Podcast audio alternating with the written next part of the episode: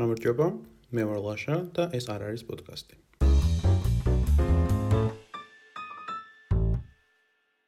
სინამდვილეში არის ეს პოდკასტი.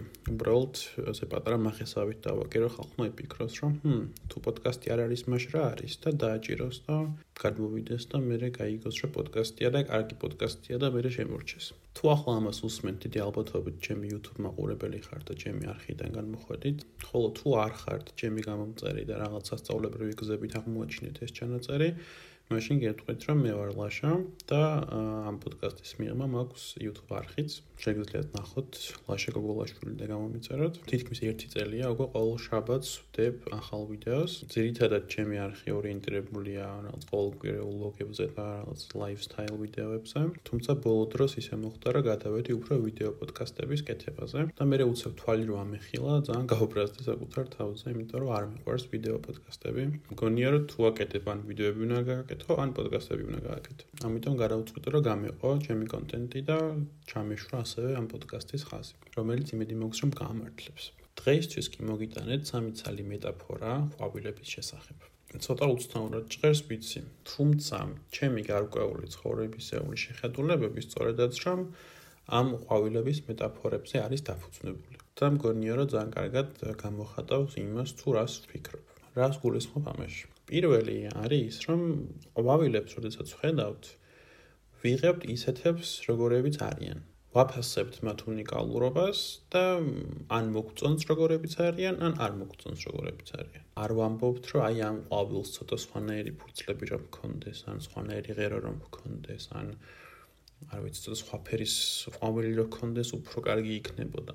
არც იმის გამო განსჭით ყვავილებს თუ როდის ურჩევნიათ აყვავება, არც იმის გამო ვერჩით თუ რომელიმე უფრო დიდხანს ყვავის ან რომელიმე უფრო ცოტა ხანს.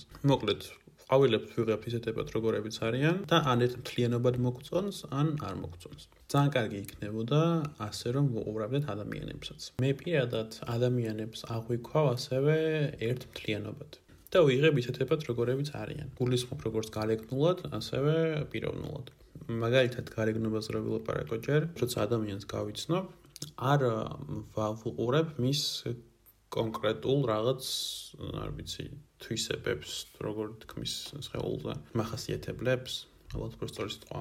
ადამიანს რო ვუყურებ, არ ვფიქრობ, რომ აი ამას რაღაც დიდი ცხვირი აქვს ძალიან და აი ცოტა უფრო პატარა ცხვირი რო კონდეს, ბევრად უკეთესი იქნებოდა. ან აი ამას ახლა ხუჭუჭად მაქვს, მაგრამ აი გასწორებული თმა ბევრად უფრო ლამას გამოაჩენდა. ან არ ვიცი იმას რაღაც გამონაყარი აქვს ახლა და აი ეს რო არ კონდეს, აი იდეალური იქნებოდა. ზოგიერთ შემთხვევებში ვერც ვაფიქსირებ ეგეთ რაღაცებს. თუ ვიღაცა არ გამამახვილებინა ყურადღება ვიღაცის ცხვირზე მაგალითად ვერც ვამჩნევ ვიღაცას კეხიანი ცხვირი აქვს მაგალითად თუ სწორი. ან თვითონ თუ არ გაუსვა იმავე ადამიანმა ხალხი შეიძლება შეიძლება ვერ შევამჩნიო. ან თუ შევამჩნიო, ისიც მხოლოდ კოგნიტურ დონეზე. უბრალოდ უბრალოდ აი დავინახე რომ ადამიანს მაგალითად კეხიანი ცხვირი აქვს და წერტილი. ანუ არანაირი ემოცია ამასთან არ მიჩნდება ერთადებითი არც უარყოფით. და იგივენაირად აღვიქო ადამიანების პიროვნულ მახასიათებლებსაც. არ ვამბობ რომ ვიღაცას იმას ძალიან ცუდი ხასიათი აქვს და ის ძალიან ანჩხლია და ეს ძალიან კაპასია და იმას ძალიან ცუდი იუმორი აქვს და აი ეს ძალიან მოსაწყენია და რაღაც რაღაც. ანუ კი შეიძლება რომ ფაქტის დონეზე გავუსვა ხაზი იმას, აი ის მაგალითად ძალიან ძიმე ხასიათის მქონეა. ან იმან რაღაც ძალიან უაზრდის ხოლმე რაღაცებზე აშარება, მაგრამ ეს მხოლოდ ერთი რაღაც ფაქტორი არ იქნება გადამწყვეტი და არ ვიტყვი, რომ აი მოდი გამოასწორე და გაისადახლიდან მოდი. ამასაც ფლენობაში აღვიქვავ, რომ კი განცხრიც არის, კაპაციტეტი არის, მაგრამ რაღაც სხვა თვისებებიც აქვს და ერთ მთლიანობაში ან მაწყობს ან არ მოწყობს. არ ვიცი თქვენ როგორი გამოცდილება გაქვთ ამ ხრივ, მაგრამ მე საკმაოდ ნეგატიური. იმიტომ რომ იყვნენ ჩემ ცხოვრებაში ადამიანები, რომლებიც ასე არ ფიქრობდნენ და ამის გამო აღარ არიან ახლა ჩემ ცხოვრებაში. არაერთხელ ვთქვამ ჩემთვის მაგალითად, რომ შენ ძალიან მოსაწყენი ადამიანი ხარ და აი მოდი რომ ეცადო რომ ცოტა გამოცოცხლ და მე უფრო მომეწონები და მე უფრო კარგად ვიმეგობრებთ. ან რა შენ ძალიან გიყვარს რაღაც დროის წარადამშვიდად გატარება და რაღაც არ მოგწონს ეს ფართები და ხმაური და აი რომ მოგწონდეს ბევრად უფრო კარგი იქნებოდა. გარეგნობაზე აღარაფერს ვამბობ. წონა იქნება, წვირი იქნება, მის სიგრძე იქნება, მაგრამ ყოველთვის ყოველს გაკრიტიკებენ და მაგით ვერ გავაკვირვებ ვერავის. მაგრამ მე როცა შენთვის ახლობელი ადამიანები ხშირად გიმეორებენ, რომ აი ცოტა უფრო ისეთი რო იყო, რა ცოტა უფრო ცოცხალი რო იყო, რა ცოტა უფრო სხვანაირი და აი აი მეરે უკეთესი იქნებოდი ძალიან გირდყავს უჩეფასებაზე განსაკუთრებით იმიტომ რომ როცა შენ არ ხარ ეგეთი და შენ იმ ადამიანს იღებ ერთ მთლიანობად და მოგწონს მთლიანად როგორიც არის მისი კარგი თვისებებით, ან მოსაწონი და არ მოსაწონი თვისებებით, რაც ასევე სავსებით სუბიექტურია და ამ დროს აპოსხოთ იღებ რაღაც უკავშირ და ფიდბექის ფორმას, რა ცოტა ისე ცოტა ასე. გირტყავს უჩეფასებაზე და რაღაც დროის მერე ხევს უკან. და მე მე მეპირდად ამან საბოლოოდ მიმოყვანა იქამდე, რომ ვცდილობდი ამ უკავშირების გათვალისწინებას და ვცდილობდი, რომ თითოეული ამ ადამიანის გემოვნებას მოვგებოდი და ზოგთან ცოტა უფრო ისეთი ყოფილიყავი, ზოგთან ცოტა უფრო ასეთი და მეტად ნაკლებად და ასე შემდეგ. და საბოლოოდ ამან მივიყვანა იქამდე, რომ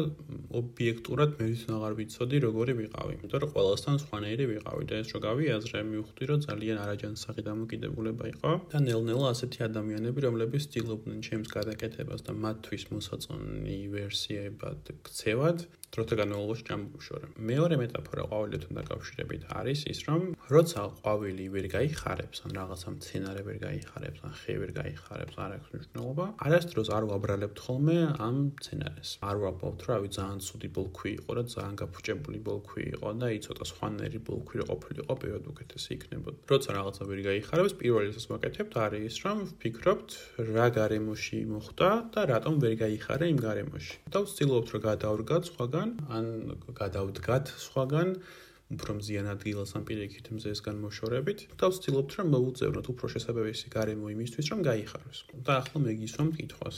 რატომ არ ვშვრებით იგივეს ადამიანების შემთხვევაში? უფრო კონკრეტულად რატომ არ ვიქცევით ადამიანები იგივენაირად э, საკუთარ თავთან დაკავშირებით. ჩვევია რა, როცა რაღაც არ გამოგვდის, როცა რაღაცნაირად დათრგუნულები ვართ, დეპრესიისკენ მიდრეკილები ვართ, мотиваცია არ გვაქვს, უստად ვართ. ამ დროს პრობლემას ვეძებთ ხოლმე ჩვენ თავებში და ძალიან მკაცრად ვექცევით ჩვენ თავს და ვამბობთ რა, ჩვენ ვართ ცუდები და ჩვენ ვერ ვშრებით იმას, რასაც უნდა ვშრებოდეთ.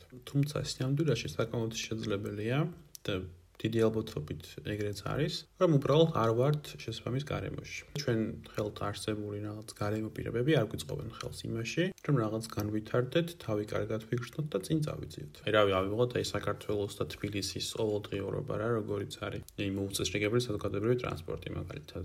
გადიხარ სახლიდან, თან ბრუნდები სახლში სამსახურიდან და არიცი ფიზიკურად ავტობუსი დაგხვდება თუ არა, მიუსწრებ თუ არა, დროზე მოვა თუ არა. ადგილი იქნება თუ არა, საცობში მოხვდები თუ არა. ან სეირნობ და ამ დროს ის უნდა ხავ ძალიან ბევრ გამონაბოლქს.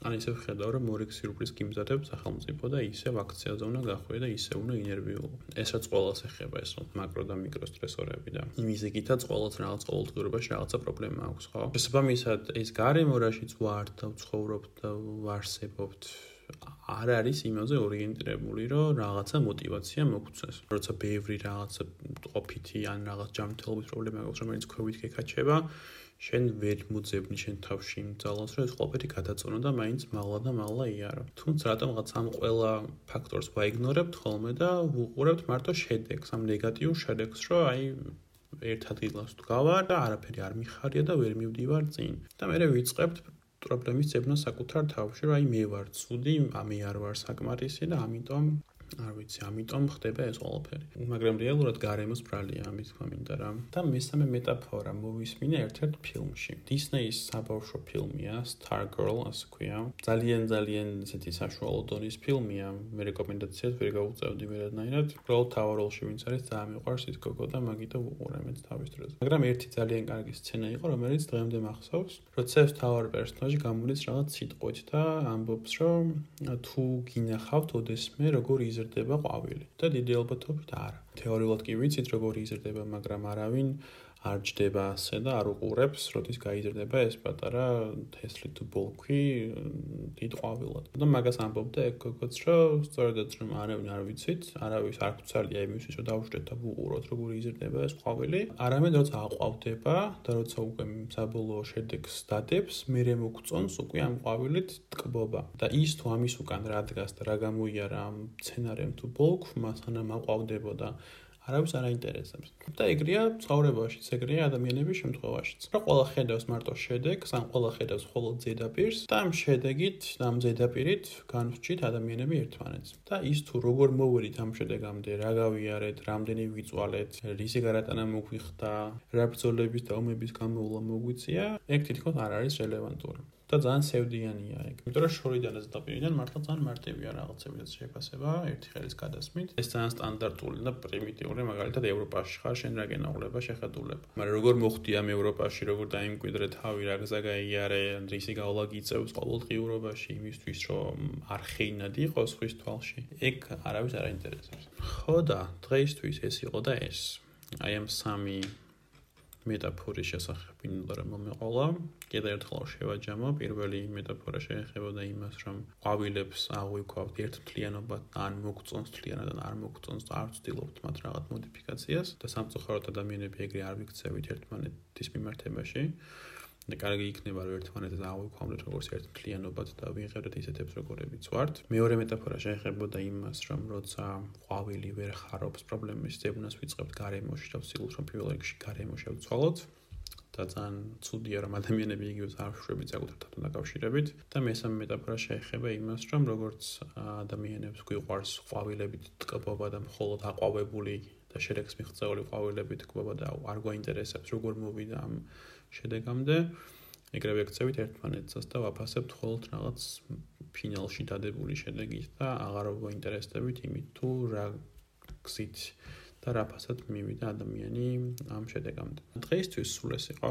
მადლობა თუ მოხურით აქამდე. მადლობა თუ მოისმინეთ ეს ყველაფერი. იმედი მაქვს რომ მოგეწონათ, იმედი მაქვს რომ საინტერესო იყო თქვენთვისაც.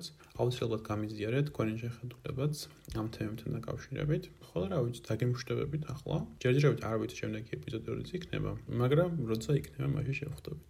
მადლობა კიდევ ერთხელ და გემშვიდობებით მომავალ ეპიზოდამდე. კარგად.